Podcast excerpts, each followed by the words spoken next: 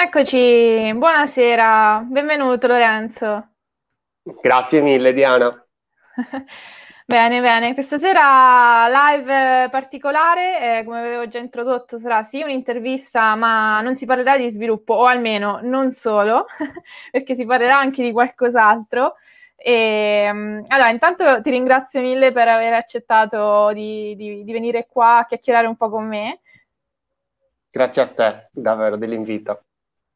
E, um, allora, come ovviamente già chi, chi, sta seguendo lo sa, però uh, ovviamente mi fa piacere ricordarlo, sarà tutto registrato su YouTube, però se avete domande fatele ovviamente qui live. E per chi ci ascolterà, per chi ascolterà la registrazione, se avete altre domande comunque al riguardo, mettetele nei commenti e piano piano ovviamente si proveremo a rispondere. Se ci saranno troppe domande, mi toccherà reinvitarti. Io questo te lo dico già. Io, secondo me, più che domande ci saranno insulti, perché eh, cioè, quando, quando, un progettista entra nel, nel canale di, di, uno sviluppatore, insulti. Questo, ma io me li aspetto, anzi li, li pretendo, ecco. Ok, d'accordo. Eh, allora, quindi ti direi, oh, presentati, Così poi eh, faremo lo sgaro di questa sera. Chi mi segue da un po' lo sa che io no, non ammetto alcolici in live per una questione puramente di, non lo so, mi sento adulta e quindi evito di dare cattivi esempi, ma stasera daremo il cattivo esempio e quindi ci sarà no, eh, ovviamente, beh. non è proprio cattivo esempio, però diciamo... Io senza birra non parlo di UX, cioè proprio ecco, ormai è risaputo. quindi il compromesso è stato parliamo di UX, ma ci sarà la birra, quindi dopo ci stappiamo anche una birra, eh, che tra l'altro ho anche preso un bicchiere apposta per... Eh, per fare una citazione particolare con Pisa, che è un bicchiere che avevo preso un evento lì a Pisa, poi te lo, te lo farò vedere. Però prima quindi presentati. Allora, mi presento in, per gli sviluppatori, mi presento. Allora, sì. eh, sono vostro arcigno nemico da circa 15 anni, 13 anni. Sento un leggero, come si può dire, rimbombo. Ok, questo si risolve subito. Così risolviamo tutti quanti i problemi yes. subito, prima di partire. Io c'ho...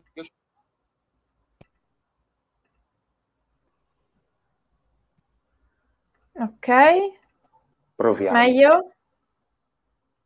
Proviamo, non lo so. Devo, devo, Proviamo, no, ok. Un pochettino, sì. vabbè, però comunque se... Tanto comunque nei commenti se c'è qualcuno che... Mh, mm, come si può dire, nota la stessa cosa, può anche scriverlo sì, nei commenti, così magari so, così. o solo io, magari da streamer da qui, eh, però eh, nel senso, no in problem, chat, non dà fastidio. In, in, chat dicono che sia l'effetto degli influssi negativi degli sviluppatori.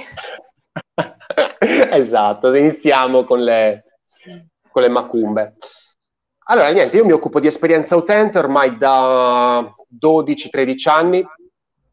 Ehm, mi sono occupato di esperienza utente all'inizio, diciamo, eh, senza saperlo, perché comunque ero interessato a diverse dinamiche che comprendevano comunque la conversione, eh, senza sapere che comunque c'era tutto un discorso di ricerca impostato.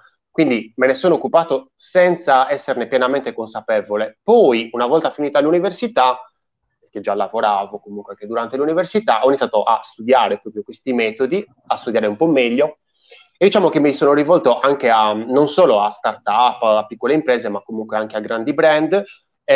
Ho collaborato con eh, diverse multinazionali e ora, nel senso, da un annetto a questa parte ho un canale YouTube, un canale Telegram dove parlo di esperienza utente, così in maniera super semplice come migliorare soprattutto le vendite online grazie all'esperienza utente, quindi cercando di mettere al centro le persone.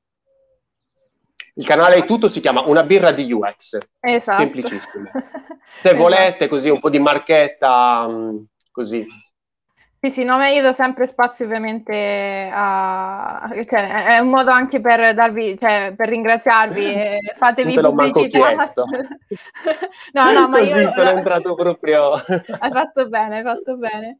Allora, allora, quindi, hai già fatto un bello overview di tutta la tua carriera, eh, più o meno. Io però ho guardato un po' su qualche altra intervista che ti hanno fatto e ho scoperto che comunque te parti da una base di passione comunque per, cioè per lo sviluppo. Hai iniziato con qualcosa di HTML e CSS, mi sembra di aver capito.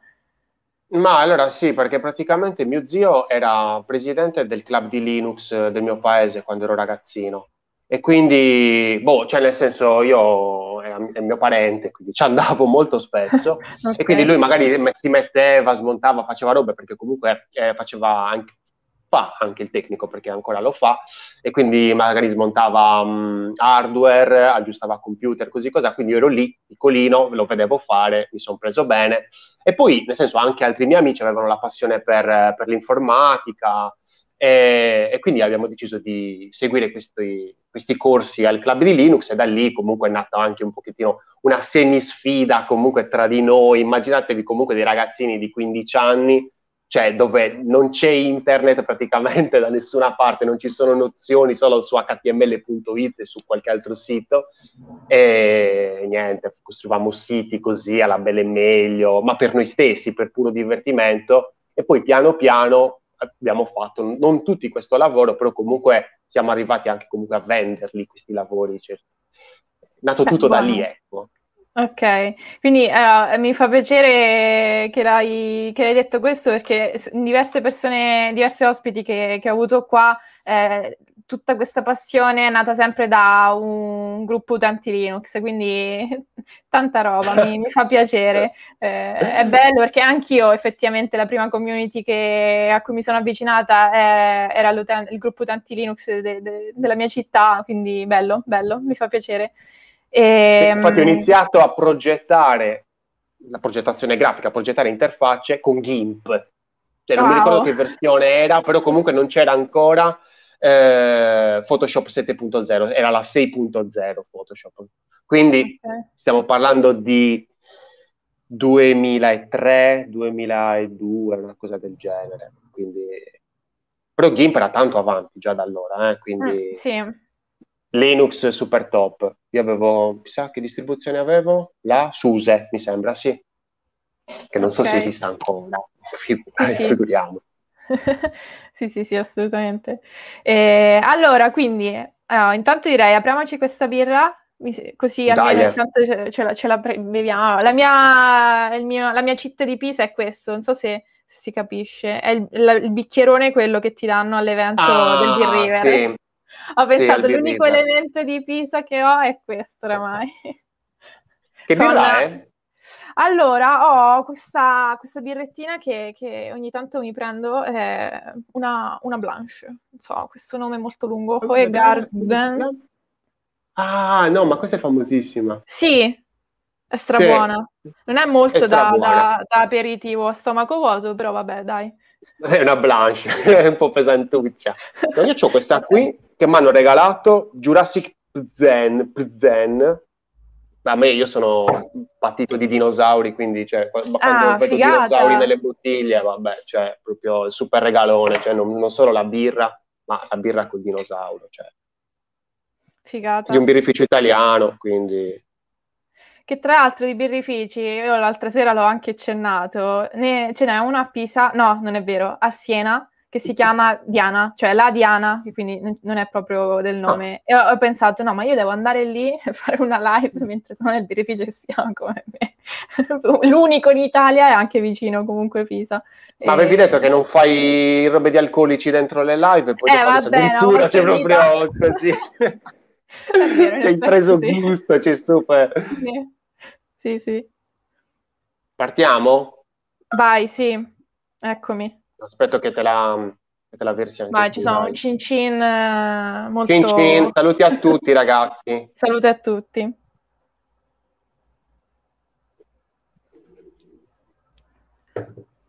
Ecco, intanto in chat... Mia, la mia è leggera, dai, la mia è leggera, la tua è più pesante. Sì, eh, ma per chi non è amante della birra, in effetti posso capire che non è il massimo questa birra qui, però per chi la ama è, è molto buona. No, ma è super dolce, è buonissima. Allora, parti, parti in quarta. Vai, allora, allora ah, prima farei una piccola introduzione comunque a come sei arrivato ad essere l'esperto che sei adesso e poi iniziamo con le domandone. Che ne pensi? Eh, sì, va benissimo, va benissimo. Cioè, perché allora, l'idea no. di queste interviste, ti spiego, è anche quella di mh, mm, in primis, diciamo, era nata come gente che si avvicina magari all'informatica, allo sviluppo, al design, che magari eh, devono fare una scelta arrivati a questo punto, magari che stanno in quinto, che stanno ai primi anni di università, e grazie alle interviste sto cercando un po' di far chiarezza su no? dove, dove, che bivio prendere nella vita. Quindi eh, se ti piace ecco. lo sviluppo, se ti piace il design, normalmente io parto sempre in quinta sul se ti piace lo sviluppo potresti fare questo, questo, questo.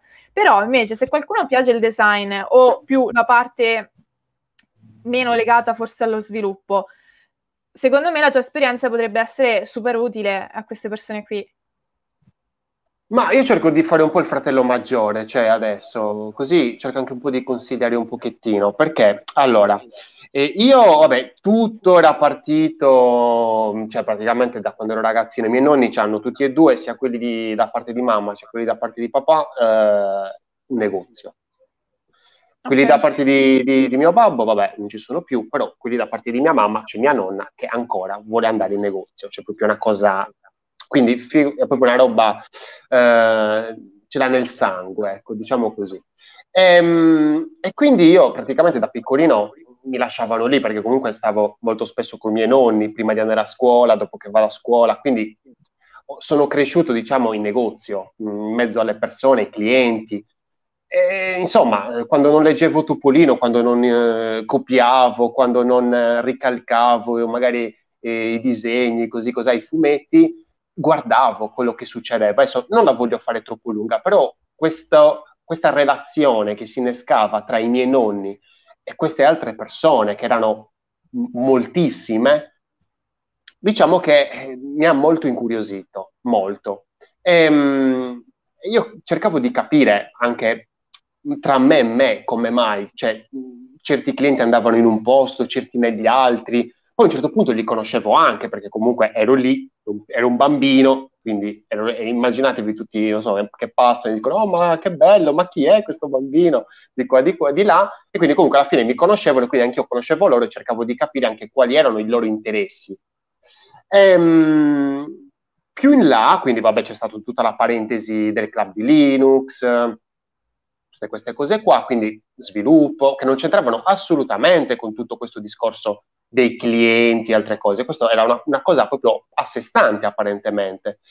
Ehm, io comunque eh, scrivevo codice, ma insomma HTML e, CSS, niente di più, eh, cioè proprio ne, mi sono, sono, arrivato un po' al PHP. Eh, a un certo punto, mh, anche durante l'università, io ho fatto architettura e mh, praticamente ehm, perché comunque avevo più interesse nella progettazione, cioè a me piaceva molto di più progettare. Ecco, una cosa che non dirò in questa, in questa nostra chiacchierata è non parlerò di design, ma lo tradurrò in italiano e lo chiamerò progettazione, in modo tale che tutti ci capiamo.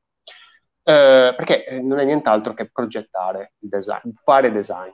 Ehm, quindi, alla fine io ho scelto architettura perché? Perché mi sono detto, qua io devo scegliere cioè, se faccio l'uno e l'altro, cioè sgobo come un mulo.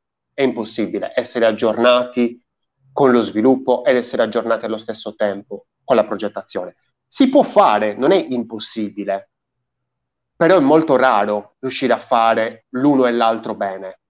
E allora mi sono detto, tra le due, preferi- credo che sia più avvincente per me, più soddisfacente progettare. E quindi ho fatto scuola di architettura a Venezia, eh, durante la quale comunque ho studiato anche altre ma- materie che io mh, cioè, mai avrei pensato che diciamo, avessero un contatto con l'architettura, perché poi il discorso di architettura è un discorso che eh, tocca sia la progettazione che lo sviluppo comunque, no? Okay. Ehm, a livelli alti ovviamente. E quindi ho, fatto, ho studiato materie come per esempio mh, psicologia comportamentale, cognitiva, eh, vabbè, poi teoria della percezione, vabbè, teoria dei quelli, quelli sono un pochettino più di, perce- di, di riguardo la, la, progettazione. Però la, la, cosa principale, che, la domanda principale che mi sono fatta è quella che ho detto prima, ovvero ho, dovuto, ho voluto scegliere una cosa per essere, diciamo, migliore in quella cosa rispetto che essere mediocre in tutto. Questo è la prima cosa che mi ha, mi ha fatto scegliere, quindi mi ha fatto filtrare un percorso.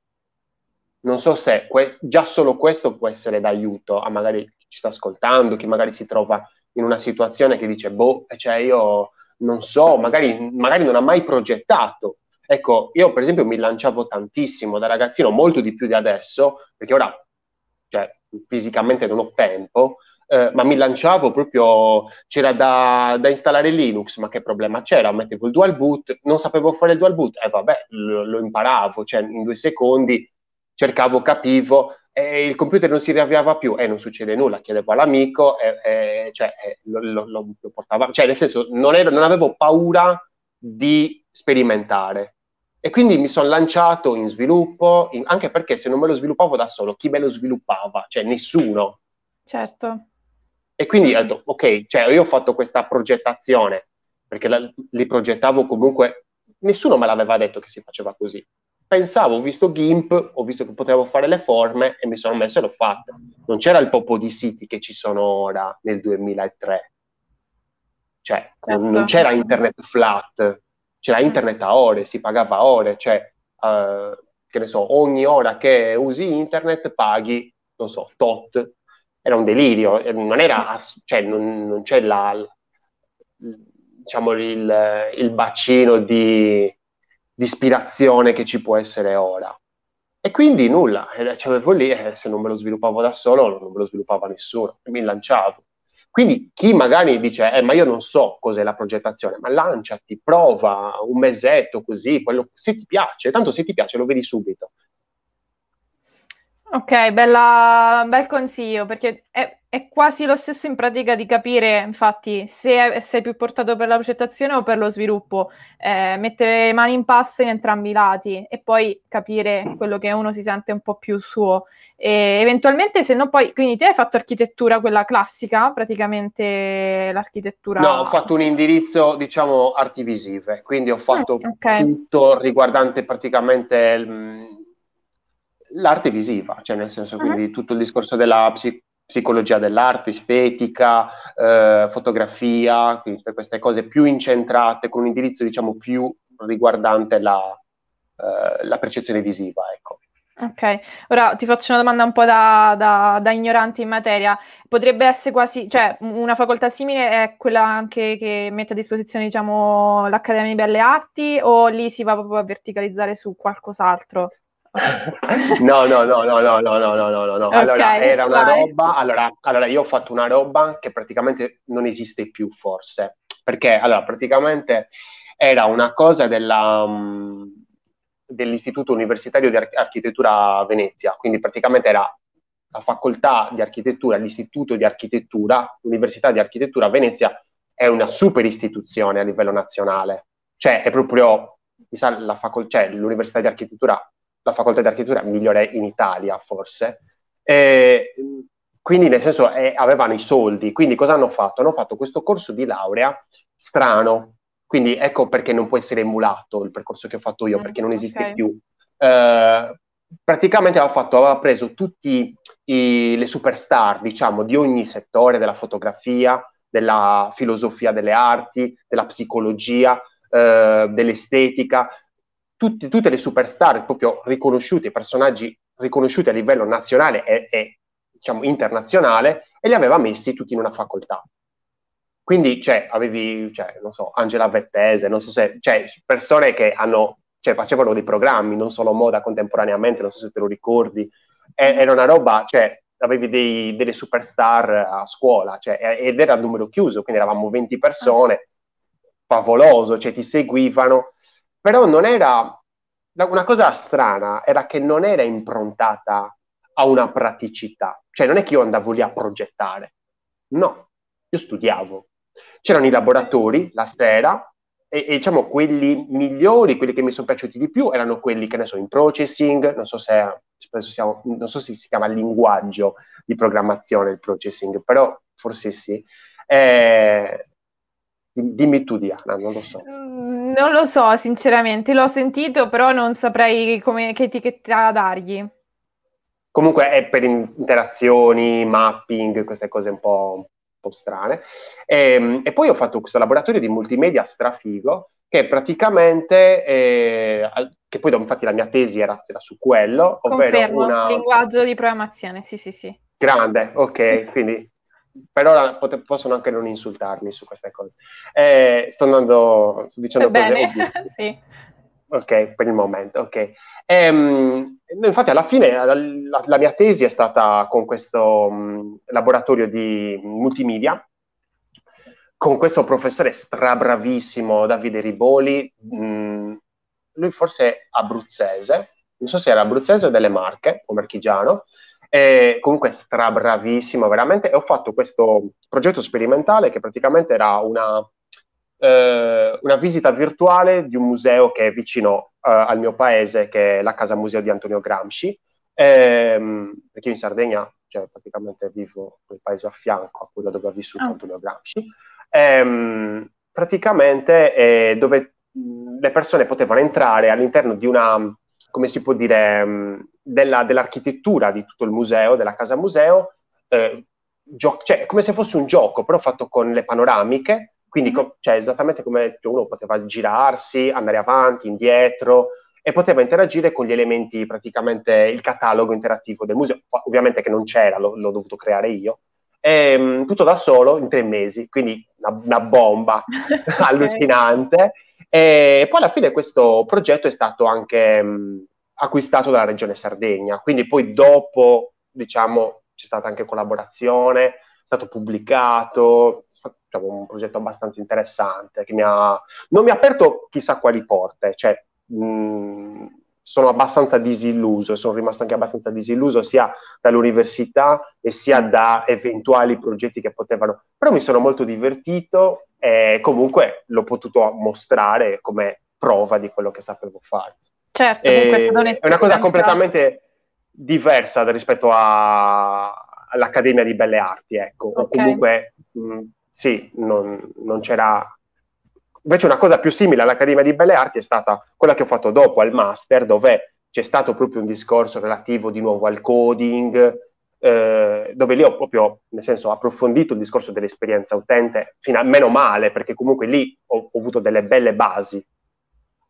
Ok, ok, chiaro, perché è sempre stata anche la mia mh, curiosità, perché a livello italiano ci sono appunto architettura, belle arti, anche il corso legato a, um, al disegno quello più verso il fumetto, quindi un attimino volevo capire. Poi perché fino a qualche anno fa a livello italiano neanche c'era un qualcosa proprio legato a esperienza utente, o almeno quando io mi sono iscritta all'università non c'era nulla. Eh, che stiamo parlando Figurati di cinque anni prima, eh, cioè più dieci eh, anni prima. Quindi no, no, penso che adesso qualcosina sta iniziando a uscire, eh, in, più o meno, mi sembra di vedere. Sì, eh.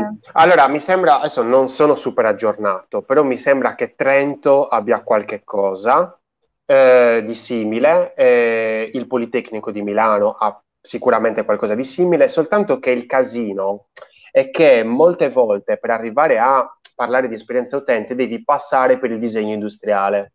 Mm. Okay. Che ti giuro, secondo me è una martellata nelle palle. Cioè, eh, il disegno industriale, secondo me, è una cosa che, infatti, questo professore che, mh, mm, diciamo, conosceva mio padre, che appunto lavorava già a Venezia, e mi ha detto, vieni qui perché secondo me ti diverti. Eh, io gli avevo detto, ma c'è anche disegno industriale. Lui mi ha detto, non, non cagarlo manco minimamente disegno industriale, perché è una, cioè, per te, per quello che è la mia la mia forma mentis mi avrebbe solo castrato, cioè io a livello tecnico non avevo problemi, era a livello mentale che dovevo lavorare. Mm. infatti secondo me è stata una facoltà super, come si può dire, proficua da quel punto di vista, perché ho iniziato a pensare, ho iniziato a capire i processi mentali delle persone, quali potrebbero essere i bias cognitivi, cioè, sono cose, diciamo, che se non ti ci fanno sedere su alcune cose, non le studi, non, non te ne frega niente, sono cose che dici, ma che cosa me ne frega? Chiaro, chiaro. Eh, io ho visto qui a Camerino che a un'oretta da casa eh, hanno fatto partire un nuovo corso di laurea in informatica e comunicazione digitale dove al secondo anno ci sarà l'esame proprio di user experience, quindi sarà divertente anche vedere che, che, faranno, eh, perché comunque essendo una, una facoltà nuova, cioè un corso nuovo, chissà come verrà gestito. E, Poi comunque ci sono anche un sacco di corsi, nel senso che non sono universitari, cioè esatto. per dire esatto. Talent Garden, dove anche io ho insegnato qualcosa, ehm, o in altri, in altri, comunque altri enti, diciamo, privati. Cioè, uh-huh. mh, anzi, non è detto che, che, uno debba fare l'università. Cioè, eh, una cosa interessante è che, mh, è che uno deve, deve essere soddisfatto. Cioè, io per dire non sono ancora soddisfatto quindi continuo a studiare, continuo a fare, quindi non è detto che uno dice, ah vabbè, faccio l'università e poi sono a posto. No, al mondo d'oggi non è più così. Assolutamente vero, sì. Eh, direi che forse un, un, punto di connessione un po' per quasi tutte le, eh, forse le nuove carriere, chiamiamole, non, o almeno non proprio quelle super classiche, è il bisogno, comunque la, la, curiosità, la necessità di tenersi sempre aggiornati, eh, perché tanto non è che forse prima magari c'erano alcune facoltà in cui magari arrivavi a un punto e poi sapevi che quello era il tuo background e potevi fare una carriera sopra quelle conoscenze aggiornandoti magari di rado. Invece adesso ci sono tantissimi lavori come il tuo, come il mio, che se non ti aggiorni essenzialmente sempre fai difficoltà proprio a stare al passo con i tempi, con le tecnologie, sì, con le novità. Certo tutto un discorso relativo all'aggiornamento, io ne ho parlato anche nel mio canale Telegram, cioè eh, io l'aggiornamento per me è lavoro, cioè io ogni giorno almeno una, due ore studio, cioè per forza, perché se no come faccio, cioè, nel senso, a andare avanti? È anche un discorso di curiosità, ma è soprattutto di necessità, perché se devo fare una ricerca, un tipo di ricerca, oppure devo, non so, eh, progettare determin- un determinato elemento, cioè, prima di tutto cerco di capire se altri hanno avuto quel problema, mm. semplicemente. E poi dopo progetto, perché se no poi dopo, pro- cioè magari metto il carro davanti ai buoi e, e, e, poi dopo alla fine arrivo a dei problemi e dico, oh cavolo, ho dei problemi e rimango fermo magari, che ne so, settimane. Quando invece magari prima è il caso di studiarsene una roba, tanto a leggerla un'oretta, basta e avanza, e poi magari cercare di capire, andare avanti e procedere. Assolutamente, sì. Ah, intanto in chat è arrivata la domandona che in pratica si iniziava, cioè la, la, te l'avrei fatta a breve. E, allora, essenzialmente ora andiamo proprio nel clou, quindi sviluppo UX. Allora, in chat ci dicono mm. che eh, qualcuno ha riscontrato che UX barra UI è valutato in modo differente in Italia e all'estero perché all'estero, eh, ora te la metto anche qui, eh, lo UX designer è il product designer italiano, quindi che gestisce i contenuti barra informazioni in base al target. È così mm. eh, secondo te oppure mh, mm, è solo una percezione? No, allora no, aspetta, qua stiamo entrando in un argomento troppo, troppo profondo, perché okay. sì, è profondissimo, perché eh, qua stiamo, fac- cioè, stiamo mh, mm, cercando la differenza tra UX e product, che sono okay. due cose diverse. Cioè, la sintetizzo in questo modo.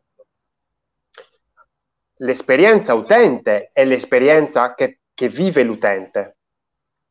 Il prodotto è il prodotto. Ok. Cioè, nel senso, stiamo parlando in italiano, spero che ci capiamo, nel senso, una sì. cosa è l'esperienza che vivi, di, non, non è del prodotto, è, è, de- è del brand, cioè nel senso okay. se tu compri, adesso vabbè non la voglio fare così sporca, ecco, però mi sono comprato il Pixel, ecco, il Google uh-huh. Pixel, mi è arrivato ieri, quindi sono in brodo di giuggiole da ieri praticamente, che me, lo sto tutto sistemando. Ehm, è la mia espe- il product designer e il progettista del prodotto, quindi praticamente nel momento in cui io sto ho una relazione con col, Google Pixel, con lo smartphone, ovviamente ricalco quello che dovrei ricalcare, quello che il progettista ha progettato. L'esperienza utente è tutta un'altra roba, cioè è come eh, la, la, partita che si gioca nel, come si può dire, nel paesino, e quello è il product, eh, la Champions League cazzo, la Euro 2020 è la UX, cioè la UX è una roba che è enorme, poi insomma non voglio fare spoiler perché poi ne parliamo meglio tra poco, ma la UX è, è, è vastissima, cioè non, cioè, quasi quasi non si sa manco dove arriva, perché è un'esperienza, cioè è, quando tu hai, dici ok, c'è un'esperienza con questo prodotto, non è solo il prodotto, è tutto il discorso del brand, le aspettative, eh, magari vai nel sito web per cercare magari di risolvere qualche problema che hai avuto, eh, sono tanti elementi Ok, ok. Ehm, vai, vi faccio quest'ultima domanda legata a questo esempio che hai fatto, poi si inizia. Quindi dice il packaging del Pix, ad esempio, quindi lo progetta il product designer o l'UX designer? Il packaging, beh, direi... Entrambi. È, è un mix. Entrambi. Sì. Entrambi, cioè è come dire che, eh, a parte che, cioè, vi svelo un segreto, in pochissime realtà c'è solo uno UX expert o comunque uno UX designer, in pochissime, perché è come scavarsi la fossa da soli, cioè bisogna essere almeno, almeno in tre, almeno, perché comunque uno non può avere la scienza in tasca. Quindi, sai, tre persone che hanno tre diverse esperienze lavorano in modo differente, me- migliore, no? danno un'opinione migliore. Ehm, il, il, il, progettista dell'esperienza dovrebbe avere un quadro molto più ampio rispetto al progettista del prodotto. Perché poi il progettista del prodotto deve andare dal progettista dell'esperienza e dirgli, ok, come lo faccio sto prodotto? E magari il progettista dell'esperienza gli dà delle indicazioni. Chiaro. Ok. Spero Quindi... di essere stato chiaro, ecco, perché il mio, il mio ruolo qui è anche anche non dico cioè, condividere proprio in maniera super semplice certi concetti, perché c'è molto disordine ovunque. Anche persone che fanno progettazione hanno disordine in testa e certe volte non, si comp- non comprendono UX UI. Questa cosa UX UI mi sta sulle balle, ragazzi, non ditela mai esatto, più perché esatto. È, Facciamo... Sono due robe diverse. esatto, facciamo un po' d'ordine. Allora, quindi spiegaci sì. bene la differenza tra UX, UI e dove arriva l'esperto di designer e dove arriva lo sviluppatore poi, perché io ho visto che a volte si chiede una ah, cosa beh, a qualcuno, allora. qualcosa a qualcun altro, però... Eh. Questa è una, è una, super domanda, perché allora, eh, allora Innanzitutto parto dalla cosa più semplice, ovvero la differenza tra esperienza utente e interfaccia utente, cioè che sono due cose abbastanza diverse. L'interfaccia è l'interfaccia, quindi quello che c'è, come si può dire, che si vede, ok? Quello, eh, gli oggetti, i bottoni, mh, mm, le icone, quella è UI, ok? okay. L'esperienza è tutta un'altra cosa. L'esperienza sono i percorsi che posso fare per arrivare a un determinato obiettivo. Cioè, una cosa che infatti dicevo eh, stamattina a, proprio a, a, un mio collaboratore che si occupa di sviluppo, la, la cosa più, più, più, più, come si può dire, lampante per spiegarvi la differenza tra UX e UI è Amazon. Amazon ha una UI, UX favolosa, ma una UI mediocre. Ok. Quindi la, la UI f- ovviamente fa parte della UX, ovviamente. Quindi uno o si occupa di UI e allora si occupa di una piccola cosa, cioè piccola, cioè è una cosa importante. Di un sottoinsieme però, comunque. Sì, è un sottoinsieme, esatto. Anche perché la cosa interessante è capire che questa esperienza inizia dove inizia il rapporto con l'utente, quindi la persona che utilizza. Utente vuol dire persona che utilizza. Quindi la UX inizia quando la persona inizia a utilizzare quella determinata cosa. Non è detto che sia un prodotto, può essere anche un servizio. E finisce, boh, non finisce, cioè, sì, anzi, auguriamoci che non finisca, perché se, se è finita vuol dire che noi non ci paga più nessuno perché quell'utente, quella persona non sta più usando il nostro prodotto e quindi non sta nemmeno pagando per usarlo. Quindi vuol dire che, insomma, noi non stiamo più lavorando. Quindi cioè, auguriamoci non, che non finisca mai queste UX all'interno della nostra eh, esperienza lavorativa. Ecco. Ok, e, ehm, quindi poi appunto eh, tutto questo mondo più legato al designer, mh, mm, perché spesso viene comunque associato allo sviluppo? Cioè, lo Ma sviluppo allora, è UX? Eh, non, non, allora, non allora, intanto una, mh, mm, io ho fatto due, quest- eh, due sondaggi per capire questa cosa, perché non l'ho mai detto in- esplicitamente, non l'ho mai chiesto esplicitamente, ma la, eh, lo sviluppo e UX e l'ho chiesto su LinkedIn. Allora, su LinkedIn io, vabbè, gli ho dato tre giorni di tempo per, eh, alle persone comunque di, per rispondere. Io per ora ho mh, raccimolato 60 voti, che insomma non è poco. Ehm, la prima, eh, diciamo, la, mh, quelli meno, diciamo, il pubblico eh, meno numeroso ha risposto ovvio che no, meno numeroso. Quindi secondo alcune persone comunque l- la UX non è sviluppo e lo sviluppo non è UX. Ok, però poi vediamo un attimino meglio, perché se no uno dice così, dice, ah, le, le, persone eh, non hanno capito, e invece no, bisogna poi dopo andare a, a completare questi pensieri. Poi invece, vabbè, l'altra risposta era seguirò la live di Diana il, il, il 22, quindi insomma, eh, questa era, l'ho messa lì proprio. Però diciamo che il pubblico, la, maggior, la maggior parte del pubblico ha risposto, beh, anche sì. Cioè, questo mi fa enorme piacere, perché vuol dire che è un qualcosa che, nel senso, si può dire anche a voce alta. Lo sviluppo è esperienza utente, ragazzi, che lo vogliate o no, perché questa è una, cioè, è una cosa obiettiva. Cosa vuol dire questo? Vuol dire che se io progetto, quindi studio, penso, realizzo ok, a livello proprio diciamo di progettazione, no? come se fosse un, uh, non, dico, non voglio dire un disegno, perché il design non è disegno, è progettazione, un progetto su carta, su Figma, su Sketch, su XD, su quello che è il, la, il programma di progettazione grafica, eh, ma se poi non c'è nessuno che me lo sviluppa, cioè quello rimane lì. Questo è, sì. una, un altro, eh, è un altro errore che si fa pazzesco è che ma, cioè, questo mi è costato salute a me, veramente anni in cui ho perso la salute, è quello eh, in cui si pensa che lo sviluppo è l'ultima roba. Ah, lo sviluppo... Prima, prima pensavamo a progettare, poi dopo lo sviluppo. Cazzata gigante, dove io andavo per anni, ma sarà stato almeno sei anni, cinque anni, dove io bisticciavo, ma ma veramente non siamo mai arrivati alle mani, ma poco ci è mancato, eh, bisticciavo con gli sviluppatori. Mm. Cazzo, ma devi farlo così, ti ho detto che devi farlo così, perché non l'hai fatto così? Eh, cavolo, cioè li trattavo come delle scimmie. Ok.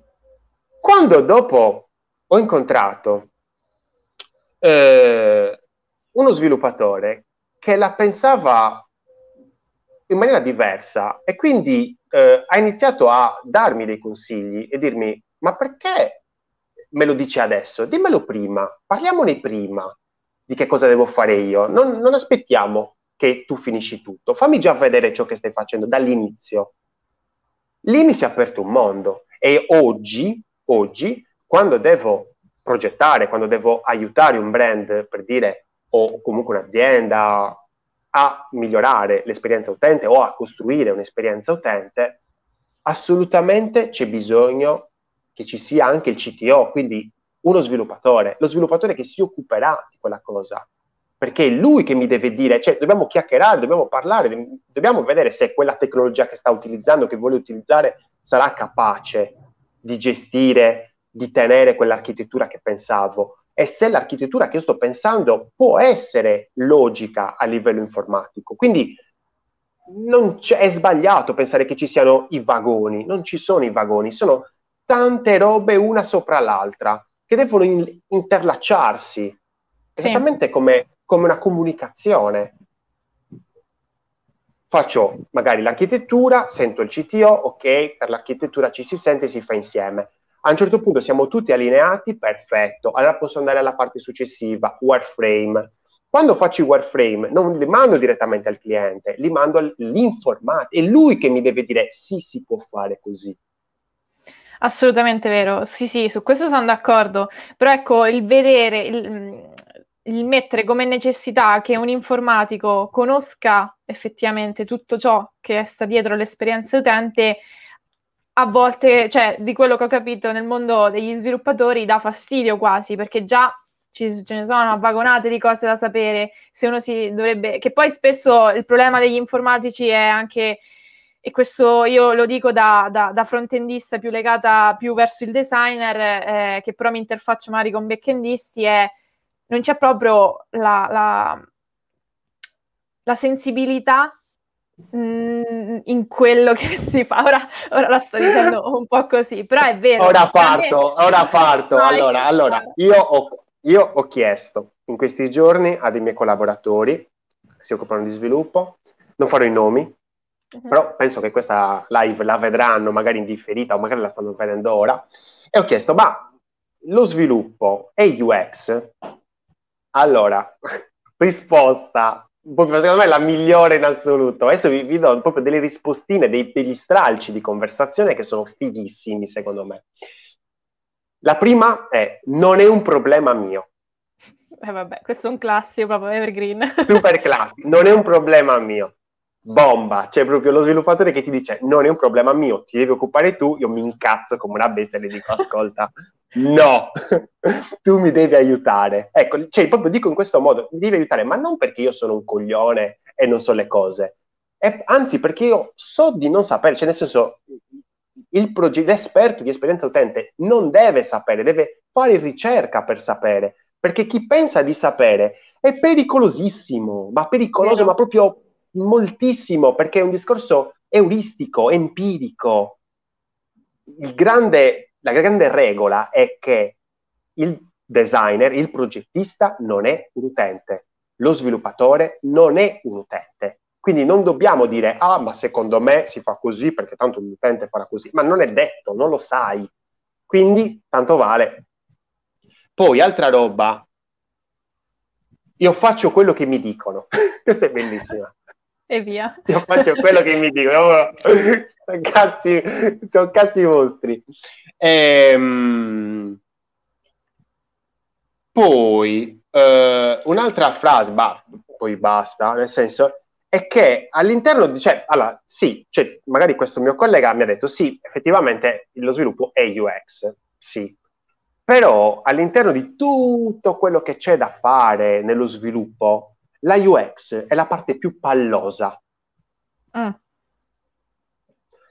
E qui io sono andato avanti perché questo concetto mi interessava molto, perché mentre gli altri erano proprio distruttivi, no? della serie, ah, mm, come si può dire, non è un problema mio, cioè favoloso, oppure, ah, io dico, faccio quello che mi dicono, eh, cioè, yes, n- no, cioè, non si, non, uno non deve fare quello che gli dicono, cazzo, cioè, se no se torniamo a, alla, al periodo nazista, no, cioè, no, assolutamente, uno deve ragionare, cazzo.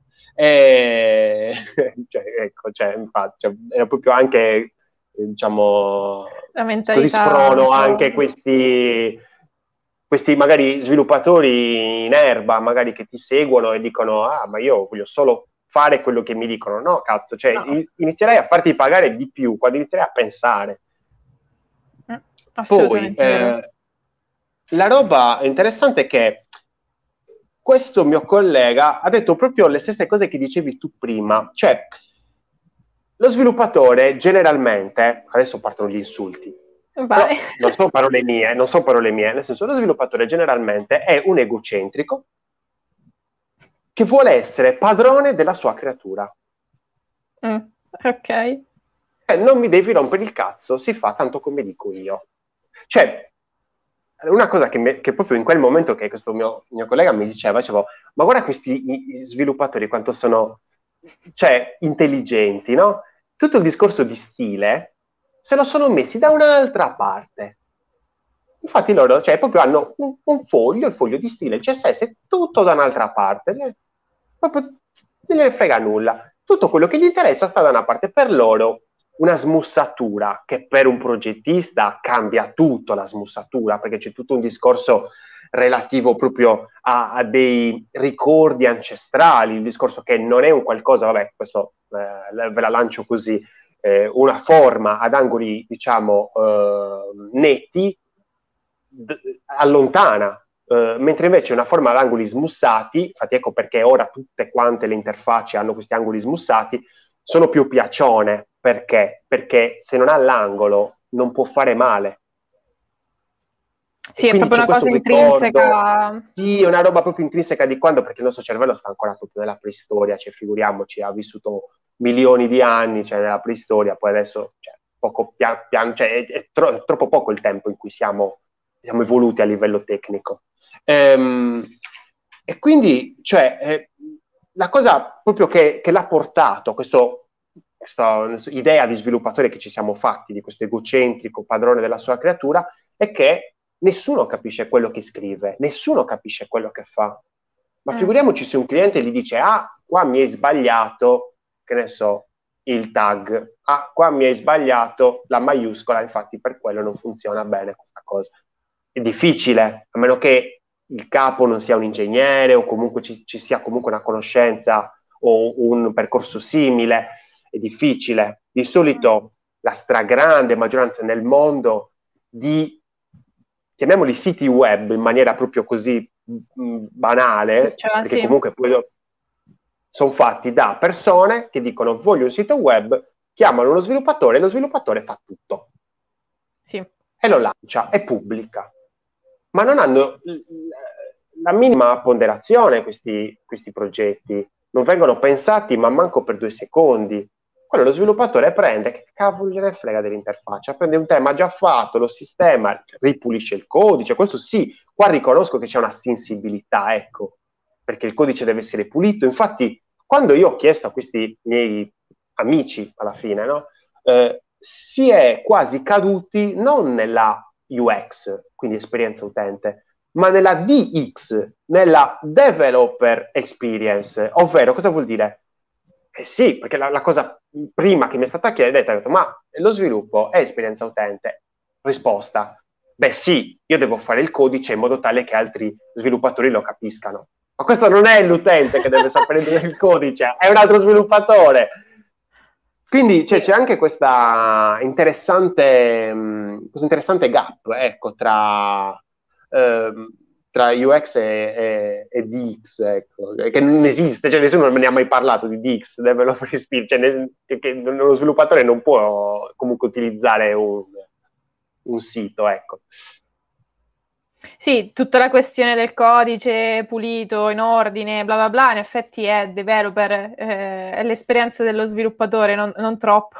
In chat ci dicono che ruberanno il termine. Eh, ah, no, io infatti, sì. se volete rubare un termine, ecco, rubate questo termine, UX Dev. Questo è un termine che vi, vi lascio rubare. Perché? Mm. Perché molte volte si pensa che UX sia per forza, si stia parlando per forza di progettazione, di designer. No, UX è esperienza utente. Poi chi si occupa della progettazione, allora si chiama progetta, il, pro, il, um, il progettista dell'esperienza utente, UX designer in inglese.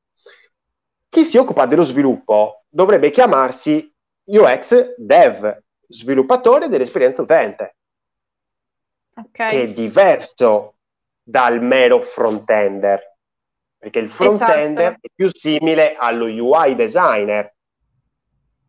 Esempio, Ovvero, chi, quale, quale conoscenza dovrebbe avere un UX developer?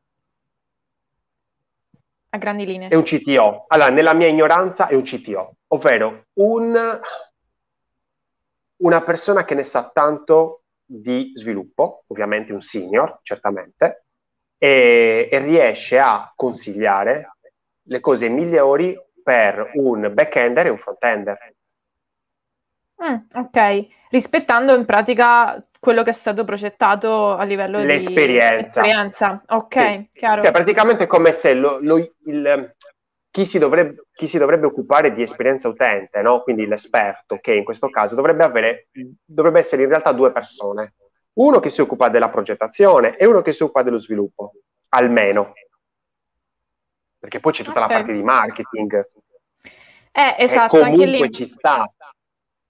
Perché spesso poi si fa un po' di, di fraintendimenti anche su, cioè esperienza utente anche come viene visto il prodotto a livello di marketing, cioè se, viene, cioè se è come dire... Mh, mm, un prodotto che effettivamente il mercato vuole in quel modo, allora l'esperienza utente in quel modo e questi ragionamenti esatto. qua, ma che è un, esatto. un layer aggiuntivo secondo me, cioè eh, uno sviluppatore, io mi, nel, nella, nel mio piccolo penso che soprattutto chi fa back-end neanche le conosce poi effettivamente tutti questi strati superiori che ci sono, perché in effetti gli interessa il giusto, cioè uno non può saper tutto, come magari un designer è giusto che non conosca tutti, tutte le cose di sviluppo back-end o DevOps o cose un po' più sotto il cofano, ecco quasi. Sì, ecco, non so se tu hai detto DevOps adesso, per esempio, esiste anche proprio mh, Design Ops. Eh, ah.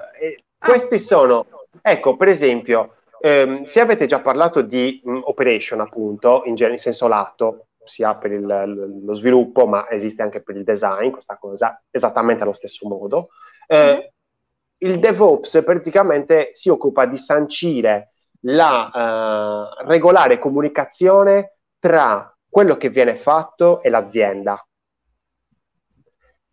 Lo UX è al contrario, è tra l'azienda e le persone. Ah, ok. Cioè non, non il contrario, però da un'altra parte. Sì, sì, ok, chiaro. Ok, non, non l'avevo mai vista sotto questo punto di vista. Ehm, ah, in chat è sì, interessante, eh, iniziano... Eh... Ah. Vai, eh, no, dico, arriva qualcosa che dice, cioè arriva Andriano che ci dice, comunque ci saranno sempre gli sviluppatori che non si interesseranno di questo mondo, quindi UI o UX, ma è indubbio che le aziende sì. che hanno ovviamente team diversi, che sanno comunicare tra loro e darsi feedback, lavoreranno meglio rispetto ad altre. Allora, secondo me è un peccato questo.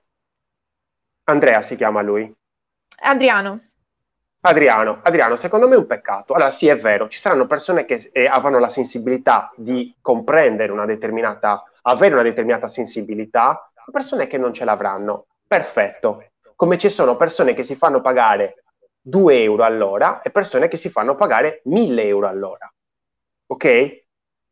E non, è, non dico che è tutto mh, nostra responsabilità, però se abbiamo curiosità di capire non solo che il nostro codice è stato scritto bene, ma magari che le persone che poi dopo utilizzano quel prodotto lo utilizzino con soddisfazione, allora possiamo andare a iniziare a ragionare, a comprendere, a leggere di esperienza utente.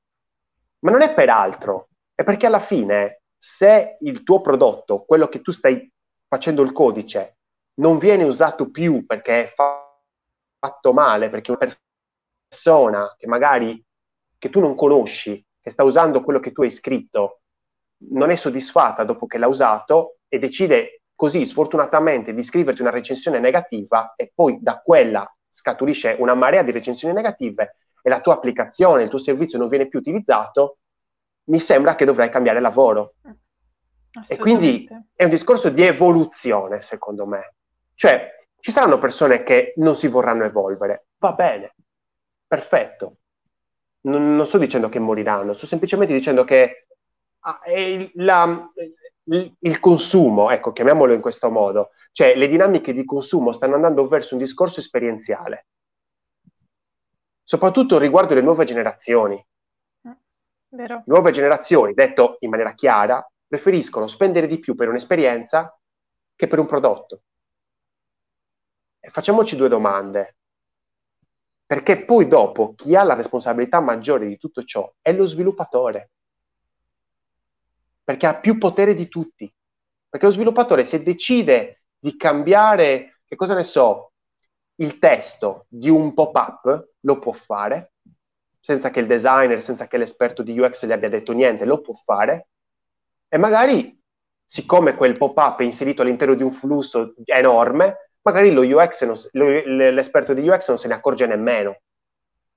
Però, Però magari, magari quel pop-up ha distrutto un'esperienza, un'esperienza esatto. Eh, Perché eh. magari che era famosa no? la roba che magari certi sviluppatori scrivevano eh, una bestemmia, non so, nel codice, no? Sì. E magari poi quella bestemmia si vedeva, dicevi, ah, cazzo, ma però cioè, te la potevi anche risparmiare, cioè nel senso sì. Vuol dire che non solo sei eh, sei scemo, cioè sei proprio anche mediocre perché comunque cioè, le persone hanno visto poi quella bestemmia, cioè se non volevi che si vedesse vuol dire che sei anche uno sviluppatore mediocre. Ehm, spero di, di averlo spieg- cioè, condiviso in una maniera semplice, perché sono concetti che ovviamente non fanno parte del vostro, come si può dire, non è, non è il vostro pane quotidiano. Sì, guarda, io penso, penso di sì, poi ovviamente diteci anche voi in chat. Eh, ok, eh, ci, Camilla ci dice così, però inviti gli sviluppatori a essere più egocentrici. esatto, io voglio giocare su quel lato lì. Allora, una cosa che, a cui pensavo molto è mm, che eh, alla fine riguarda tutto delle mm, dinamiche di... Um, non solo consiglio, ma di persuasione. Cioè, la, l'esperienza utente si basa molto sulla persuasione. Cioè, nel momento in cui sto progettando qualcosa, devo cercare di persuadere l'utente che quello che sta vivendo, quella soluzione che gli sto dando, è migliore rispetto ad altre, in modo tale che la scelga. Queste dinamiche di persuasione sono molto interessanti perché, perché poi dopo se lo sviluppatore inizia a comprendere queste dinamiche di persuasione, inizia a utilizzarle lui stesso anche scrivendo codice. E quello che, cioè, quello che voglio dire è che non è che se eh, capiamo, che ne so, studiamo esperienza utente o, riusci- o magari leggiamo qualcosa di esperienza utente, stiamo rallentando e quindi diventeremo bravi sviluppatori più tardi. Forse diventeremo bravi sviluppatori prima, forse, perché magari saremo meno bravi a scrivere codice, però abbiamo capito come le persone vivono, cosa le persone pensano davanti a una determinata cosa. Insomma, non è che... Mi trovi d'accordo, eh, infatti è arrivata una domanda, eh, questa volta a me, eh, che mi chiedono cosa ne penso io di, di tutto ciò. E in effetti mi, mi, ricollego proprio a questo perché io ho, un paio di mesi fa ho letto un articolo in cui si iniziava a parlare di front-end, fr- cioè front front-end e back front-end, ok? Eh, e è una definizione, cioè vabbè, si inizia a mettere proprio... Come la UI, che in realtà ha il wireframe e poi la UI, nel senso che, eh. che è sempre UI, però è, è prima e dopo, cioè eh, esatto, è uguale esatto. al design, cioè nel senso queste robe esistono esattamente anche nella progettazione. Sì, ma perché poi uno, eh, la questione è questa, che secondo me fino a dieci anni fa, neanche troppi, anche cinque, sì dai, facciamo dieci, eh, lo sviluppatore front-end doveva semplicemente conoscere un, tutta una serie di tecnologie che comunque erano un numero finito, ok? Adesso no, sì. adesso è un numero tendenzialmente infinito, perché poi escono cose ogni giorno e quindi poi bisogna vedere lì la persona eh, in quale etichetta si... che poi, vabbè, io odio mettermi etichette, infatti cambio sempre, anche su LinkedIn ogni tanto prendo cambio, però bisogna vedere in quale ruolo si, si, si sente a suo agio, se quello proprio più eh, legato allo sviluppo, perché poi anche lì bisogna fare tutta una serie di considerazioni, quindi eh, anche ottimizzazione del codice, cioè una persona veramente brava nello sviluppo, eh, credo che a volte proprio non ci sia quella sensibilità a livello di esperienza utente e penso sia, cioè mi, penso sia quasi normale perché hai quella, quel mindset lì legato proprio al codice. Che però il problema quale, dove sta? Sta che questa persona qui bisogna che capisce che io non ci arrivo lì e devo per forza collaborare con qualcuno e non essere chiuso nel, nel mio, nella mia bolla di sviluppo. È lì il problema. Perché io quando parlo, io spesso parlo di sviluppo, ne parlo il giusto, che comunque sono junior, non è che sono iper esperta, e parlo spesso di design legato proprio all'interfaccia, perché poi mi, mi sono anche in, iniziata a interessare tutta la parte usabilità e accessibilità. Eh, eh, lì, cioè, lì proprio vengo fucilata perché se uno sviluppatore deve pensare, oltre a fare un buon codice, fare un codice eh, comunque a livello prestazionale buono, ottimizzato, bla bla bla, deve pensare anche all'esperienza utente, deve pensare all'accessibilità, bla bla bla, dice ma eh, io uno ne so non, so, non sono un team, no? Ma è giusto, però è importante che tu ti metti lì e dici come sviluppatore io faccio il mio, però devo comunque collaborare con tutte queste altre figure professionali. E, de- e secondo me il problema è che al momento uno sviluppatore non le conosce queste figure. Cioè, magari sa che c'è quello, quella persona lì che fa esperien- l'esperienza utente o che fa l'interfaccia utente o che fa l'accessibilità, ma molto spesso, soprattutto in realtà, penso medio-piccole, eh, eh, a volte sta lo sviluppatore dover fare tutte queste cose che poi magari non le fa. Ecco, è quello il problema. Eh, perché sì, è, nella, è una piccola parte del mercato che conosce tutte queste dinamiche di esperienza utente, poi dopo di interfaccia, di wireframe, tutte queste cose qua che compongono l'esperienza utente. La maggior parte, come dicevo prima, praticamente va a sviluppare direttamente, addirittura con Elementor, perché poi dall'altro lato ci sono gli sviluppatori cani, ma ci sono anche i marketer cani. Cioè, la mediocrità non ha confini, nel senso, quando uno deve fare cagate, cioè ci sono infiniti modi di fare cagate. Lo puoi fare dal, dal punto di vista dello sviluppo, anzi, oggigiorno è meglio che si pensi, che lo sviluppo inizi a pensare un po' all'esperienza utente, perché piano piano le mediocrità, le cagate, come dico io, le puoi fare tranquillamente con Elementor oppure con i page builder cioè, ehm, veramente non hai bisogno di uno sviluppatore. E allora dove sta il valore? Dove sta il valore? Cioè, se posso farmelo tranquillamente da solo, e tanto Google magari le può anche leggere, il sito me lo può anche leggere tranquillamente, a meno che non sia proprio fatto male, male, male, male. Perché poi dopo ci sono tutti questi tool che metti no, su WordPress, fai le robe e ti dicono se c'è qualcosa di fatto male, te lo correggono magari. Però il valore aggiunto sta nella comprensione delle persone a cui ci rivolgiamo. Cioè, tutto ciò che noi stiamo facendo da progettisti, da sviluppatori, è uno strumento per arrivare alle persone. Cioè, siamo ancora, non è cambiato niente da oggi all'età della pietra, alla preistoria. Cioè, comunque l'uomo è un essere sociale. Se non costruisce relazioni, muore Assolutamente, sì. Lavorare insieme, certo, questo fa tutto parte di tutto questo grande discorso.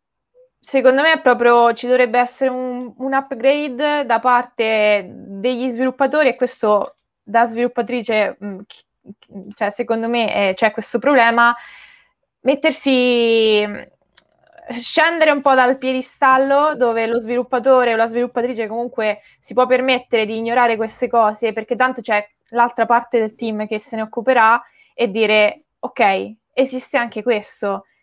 Eh, no, non, non, bisogna solo Lo sviluppatore non è una scimmia, raga, cioè nel senso, eh. i primi che devono dirlo sono gli sviluppatori, perché se, se non ci fosse stato quel famoso collega che mi, che mi disse guarda che io, nel senso, se tu me l'avessi detto prima, l'avrei progettato meglio, l'avrei sviluppato meglio, perché avrei predisposto l'architettura in modo tale che che ne so, questa pagina fosse come tu la, la, l'avevi progettata. Invece no, molte volte li, li, li, trattiamo noi come, come, si può dire, eh, dei, degli, degli, non dico come si può dire, reietti, però insomma, de, delle persone che devono stare confinate in un posto che addirittura sono proprio asociali. No, non è detto.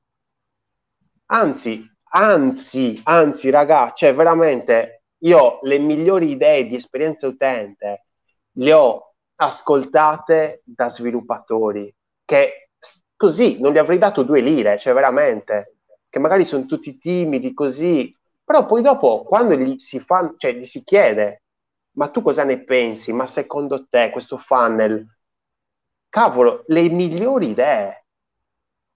Infatti una cosa molto bella, per esempio con, alcuni, eh, con alcune aziende con cui sto collaborando, è infatti questi, eh, questi miei colleghi lavorano proprio con questi, quando nel momento in cui gli ho detto, cioè gli facevo questa domanda, loro, qualcuno mi ha detto sì, ma io ecco, è da quando sto collaborando con te che sto iniziando a pensare un pochettino in maniera diversa, perché se no io mi adatto.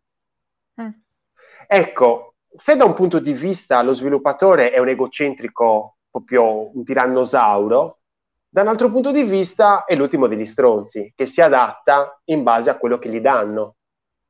No, la, la posizione dell'utente oggigiorno, nel 2021, è che cioè, tutto deve essere fatto su misura dell'utente.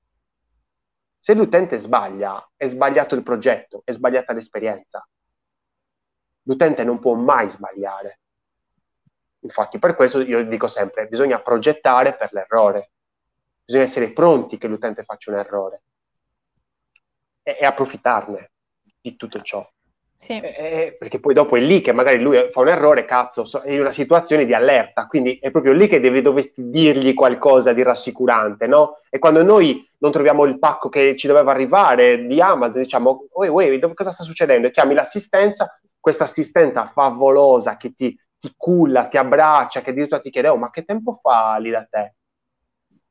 E alla fine, dopo la telefonata, sei wow, cioè stai meglio di prima sei tranquillo, il tuo pacco arriverà, oppure il tuo reso eh, verrà fatto, tranquillo, ti restituiranno i soldi, favoloso. Questo, e stiamo andando lì, non su un discorso di, ah, mi adatto. No, anzi, tutto il contrario. Per quello dobbiamo cercare di iniziare a comprendere le dinamiche, che poi dopo sono le nostre, perché poi la cosa bella... Che noi stessi siamo utenti. sì, di altri prodotti, però non del nostro. Sì, esatto. eh, ehm, la cosa bella è che studiando esperienza utente uno scopre tante cose anche di se stesso, poi, no? Perché quando va a analizzare, per esempio, io da poco appunto che ieri ho ricevuto il Google Pixel, eh, in realtà ho vissuto un'esperienza perché l'ho acquistato, anzi prima di acquistarlo ne avevo, avevo visto come era fatto, che cos'era, poi l'ho, l'ho acquistato e poi dopo ho vissuto l'esperienza post acquisto e l'ho documentata perché non ho comprato da Amazon, ho comprato dal Google Store. È stato ragazzi un delirio, un delirio c'è proprio un incubo pazzesco, eh, mai più nella vita c'è, però io ho raccontato la mia esperienza, ho analizzato le emozioni che ho vissuto. E questo è molto, come si può dire, molto zen, no? Questa roba, dici, ok, cerchiamo di, di capire cosa sto vivendo nel presente è una terapia, un'autoterapia che mi faccio. Ed è fantastica perché poi dopo le altre persone non sono così diverse da noi. Vero. Allora, Così. in chat è arrivato un messaggone, ora me lo... Allora, allora. Ah, Marco ci dice, mm, credo che tutto vada anche inquadrato nel giusto contesto. Per dire, sviluppo software da più di vent'anni e pur non essendo esperto di UX e pur non, avendo, non avendone uno, i progetti li ho consegnati. Certo, ciò non equivale a ritenere no, no, la figura dell'esperto UX inutile, anzi, eh, senz'altro potresti interfacciare un eh, UX expert su progetti specifici dove ci sono tanti utenti, requisiti particolari, eccetera, e consente di evitare gli errori più comuni. Mm, fare tutto questo, fare tutto a regola d'arte, comunicare nel modo giusto e comunicare nel modo giusto. Ad esempio, non usare il rosso per qualcosa che non sia un errore, bla bla bla. Eh, vai, dicevi Lorenzo?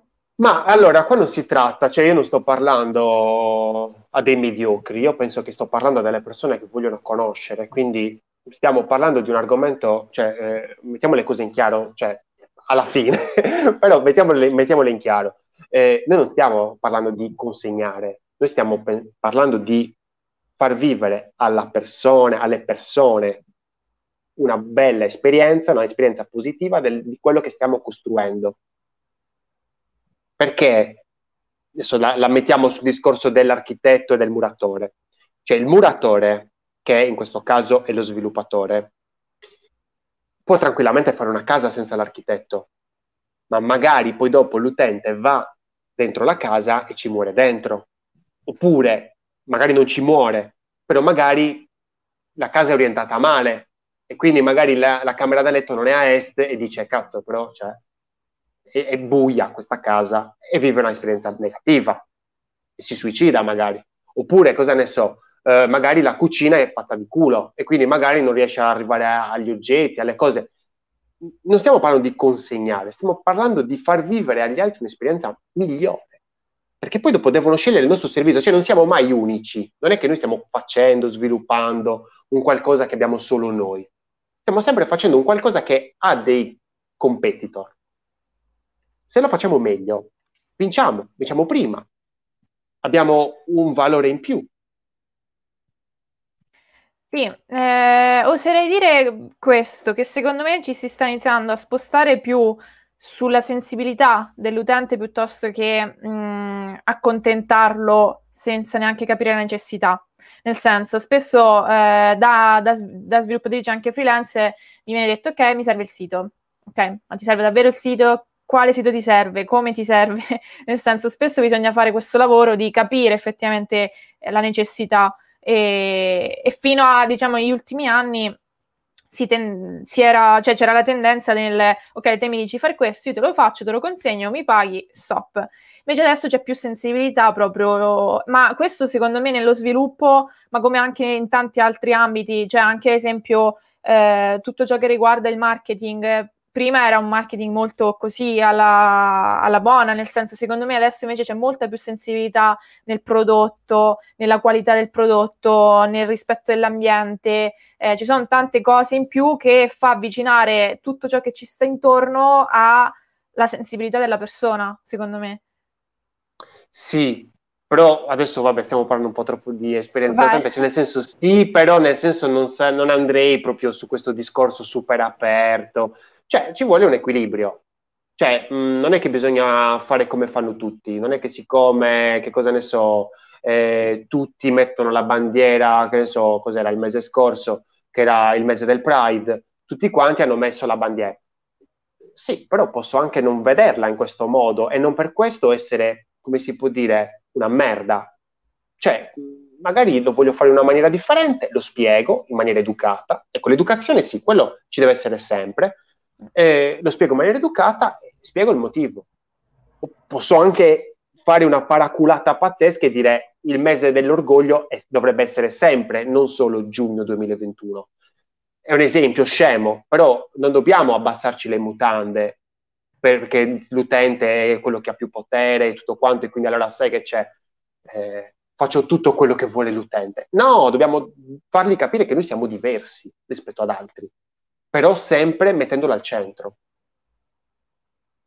Assolutamente vero. Quest'ultima cosa che ho detto, però... Eh, eh, esatto. Da spiegare. È una, è... Eh, secondo me c'è anche un pochettino di parte di psicologia dietro eh, che... Moltissimo, sì. Che, ecco, quel lato lì, secondo me, a chi è proprio nato sviluppatore e, e muore sviluppatore eh, o sviluppatrice ehm, non percepisce. Eh, cioè, io ho notato questo ne, quando è che comunque conoscendo, quando è che andavo agli eventi, provavo un attimino a cercare di far capire anche il, il mio ruolo, che non è quello proprio di sviluppatrice super eh, eh, ferma in quel ruolo, in quell'etichetta, ma esperiment- sperimento molto e mi sposto un po' di qua e di là eh, da parte degli sviluppatori sento proprio che c'è questa mancanza anche di, di, di capire che ci si sta spostando verso questo, cioè l'utente al centro, quindi cioè, il codice può essere bello, ma se l'interfaccia utente non è chiara, l'utente quel prodotto non lo usa. Cioè, questo secondo me poi è il problema. Molto, molto semplice. Ma anche perché poi dopo anche tu, no? Dici, non sono cane, non sono lupo, no? Eh, però... Um ma perché vediamo la, le questioni tutte a compartimenti stagni, no? Sembriamo dei... Eh, questo è front-end, questo è back-end, questo lo faccio io, questo lo fai tu, ma ci, c'è un momento in cui possiamo lavorarci insieme, non è vietato. Vero. Non è assolutamente vietato, anzi è così bello. Io quando lavoro per esempio col copywriter, cioè non è che gli dico ah tu devi fare questo o lui dice a me questo è il testo, mettilo, pubblicalo. No, si lavora insieme.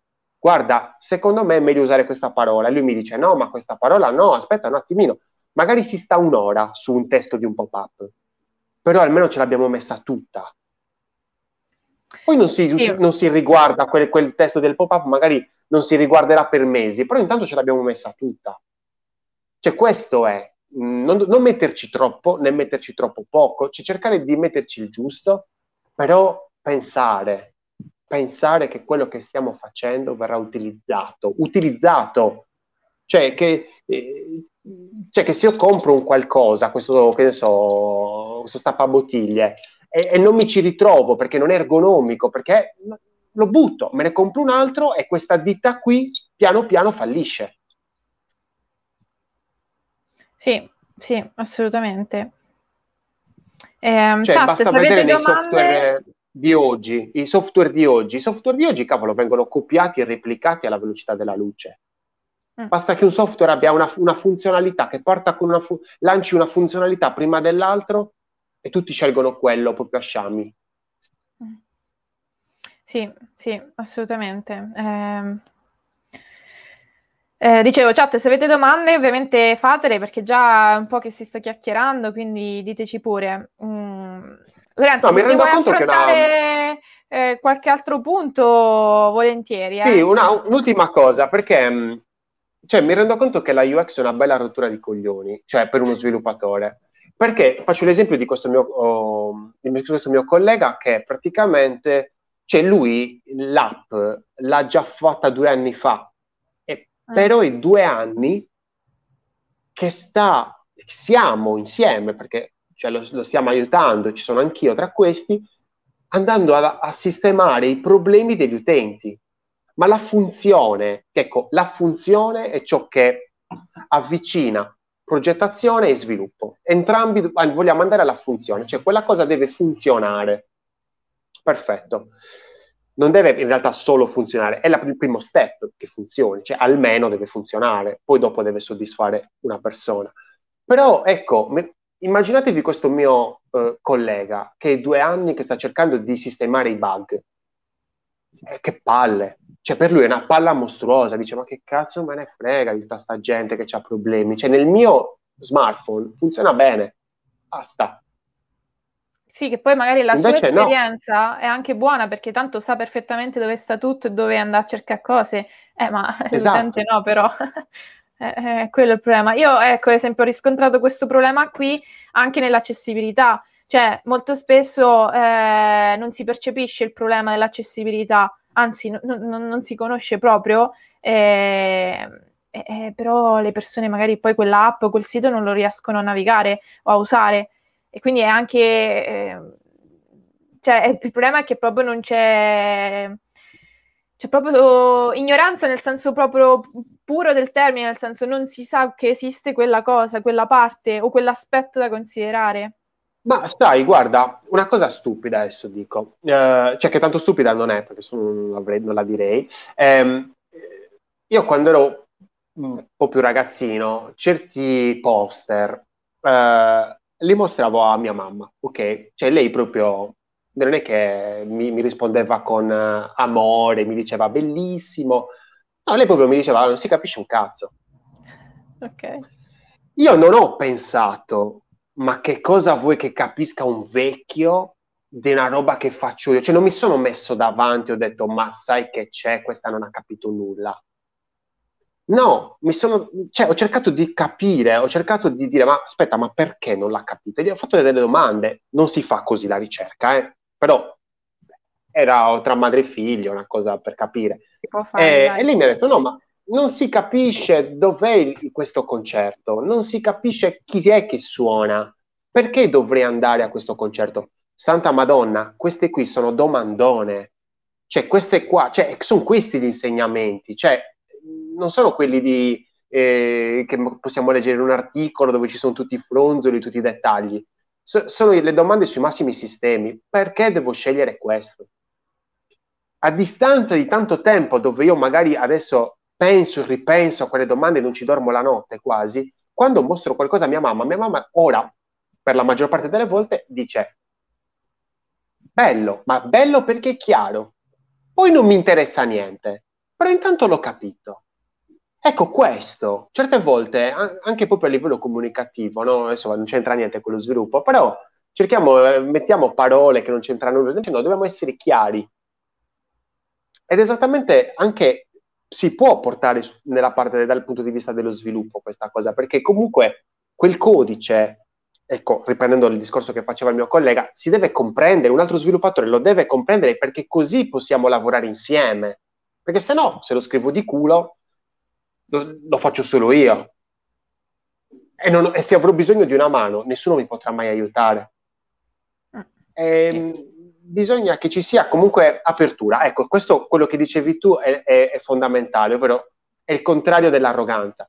Ma dirò di più, uh, questa apertura ovviamente potrebbe essere anche vista anche in maniera molto paracula, perché se ti apri,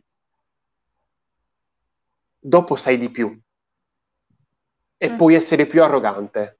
Quindi sì. a, chi, a chi è arrogante gli dico, perfetto, benissimo, vuoi essere più arrogante? Vuoi anzi farti pagare di più per la tua arroganza? Benissimo, apriti un pochettino, cerca di capire cosa pensano le persone di quello che stai costruendo, così puoi migliorare, almeno così sai da, di che morte devi morire. Chi invece non è arrogante e chi sa già, quindi si è già aperto, gli, gli, posso dire, continuati ad aprire perché non c'è fine a questa apertura, perché veramente saremo sempre diversi, addirittura poi le abitudini di, le abitudini di consumo stanno cambiando e cambieranno sempre. Quindi è un campo dove c'è sempre, non può essere, ecco una cosa molto importante, non può essere sostituito da un robot perché Vero. tratta persone. Lo sviluppo, sì. Più o meno. un po'. Un po', un po di più. Quindi Vero. almeno anche per autoconservazione. Io ci penserei, ecco, non direi magari, ci penserei, ecco, infatti, boh, nel senso, consiglio magari di andare a, a ascoltare qualche mio audio, se, se visto simpatico, ecco, se vi piace come parlo, se no lasciate perdere, cioè, la UX non è solo come la dico io, ci sono persone anche eh, che, la, che, ne parlano in modo differente, quindi non è che siccome io magari non vi sono, simpatico, non vi sono stato simpatico, allora la UX fa schifo.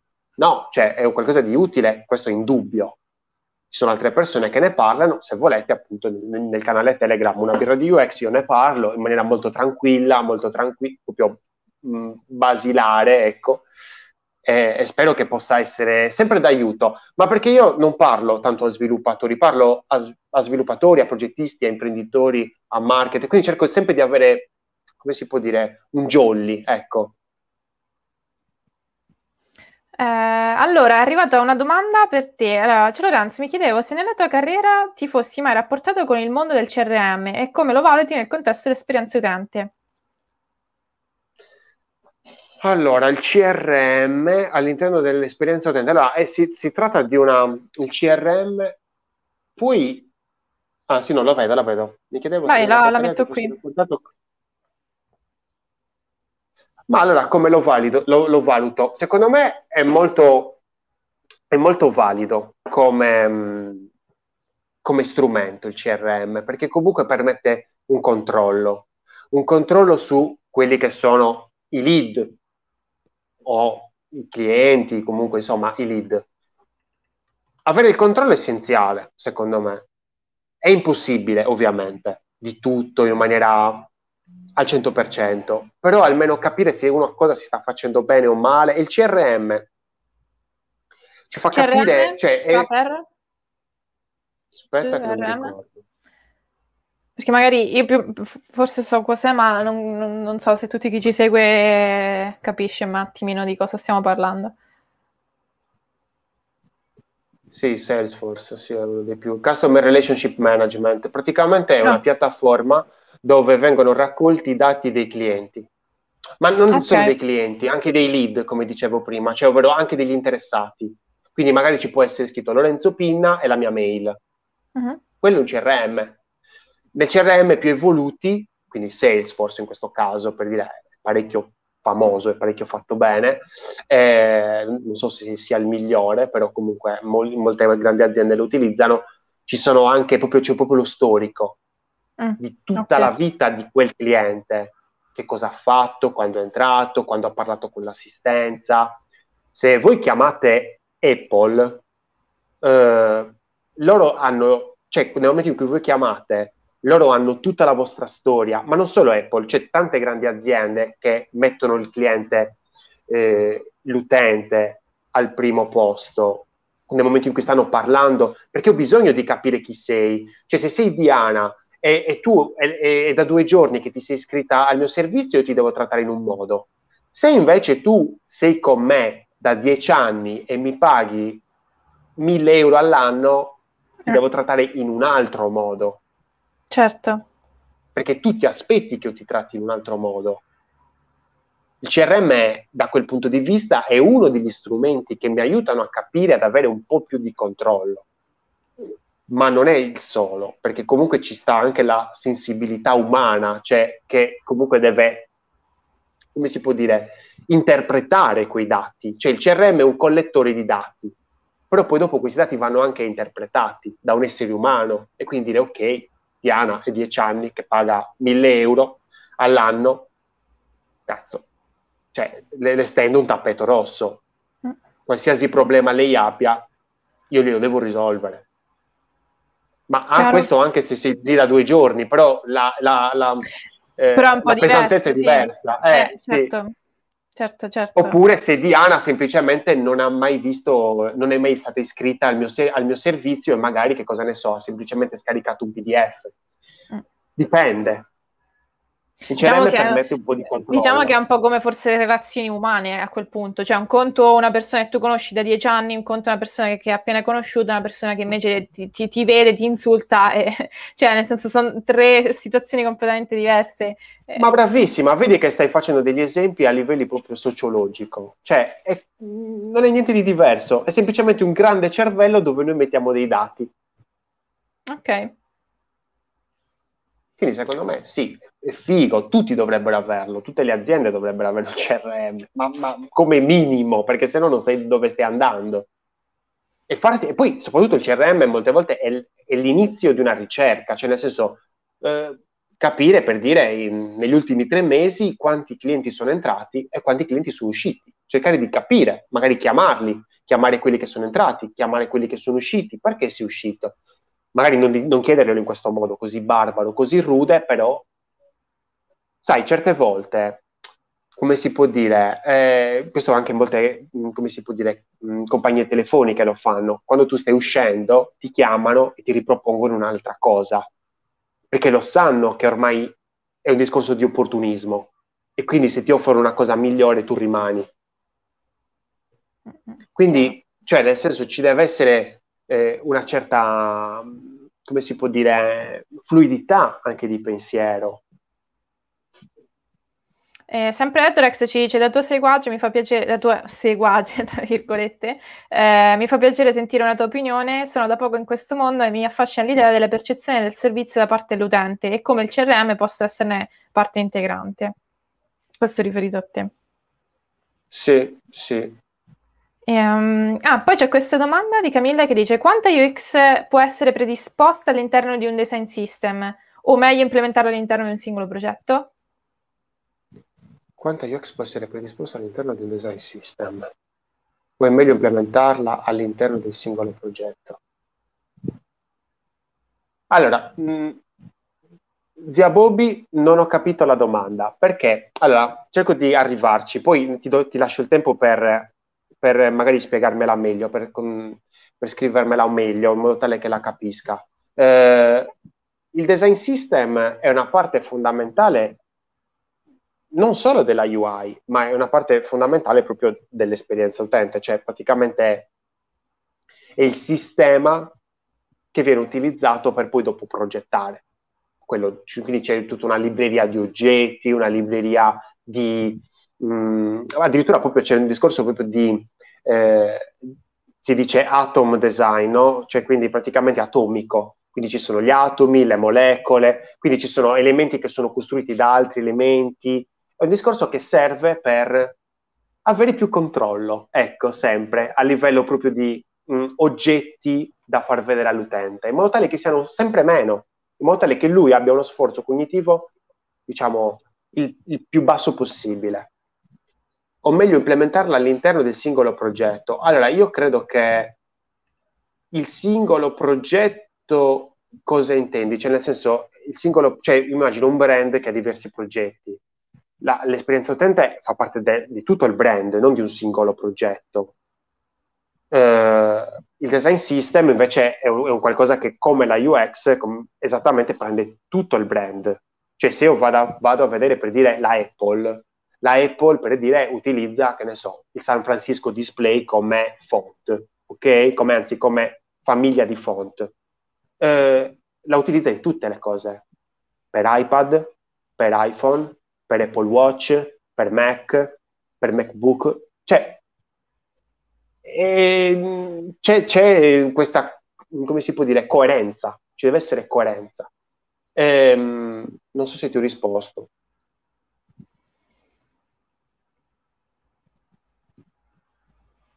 Vediamo, aspettiamo, vediamo che ci dice.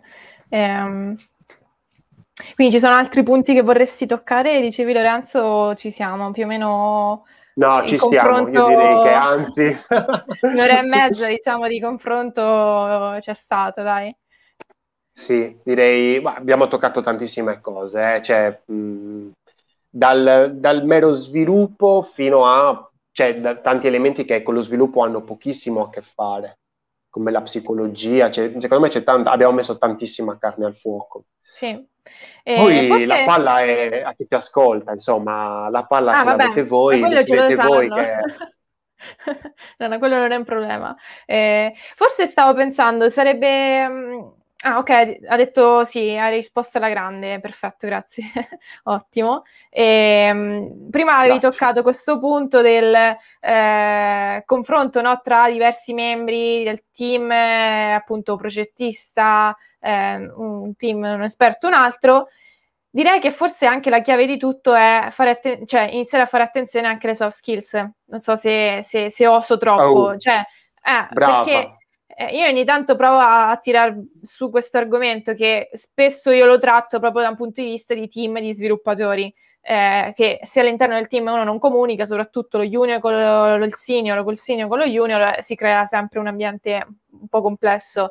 Però direi che al di là del, del nostro orticello bisogna un attimino sapersi in primis confrontare con tutti i vari eh, esperti che, che, entrano in gioco nel progetto. Nel, che, che, sia un prodotto, che sia qualsiasi cosa, quindi il progetto proprio generico, ma anche col cliente. Cioè, eh, se uno non è empatico con, eh, con, l'utente, oltre che con il cliente, eh, non andiamo avanti, direi. In realtà sì, andiamo avanti, ma andiamo mm. avanti male. Eh, Quindi okay. ritorno a quello che avevano detto prima, cioè lui riesce a consegnare, certo, riusciremo a consegnare comunque, anche se la, della UX non ce ne frega nulla, anche se che palle. Però il nostro scopo è consegnare o instaurare una relazione? Cioè, eh, questa è la domanda cioè, chiave, sì. sì. Cioè, la domanda chiave è proprio quella, cioè, che cosa realmente stiamo facendo quando andiamo a lavoro? Stiamo, fa- stiamo eseguendo degli ordini, quindi se noi andiamo a sviluppare potremmo tranquillamente anche andare, che ne so, a, boh, ad ammazzare pecore eh, oppure non so a, a ammazzare maiali. Cioè è uguale per noi, tanto una cosa vale l'altra, ci stanno dicendo quello che dobbiamo fare, noi lo facciamo, oppure stiamo cercando di costruire una relazione dove il nostro pensiero conta, perché noi siamo parte di quell'azienda, siamo parte di quel prodotto.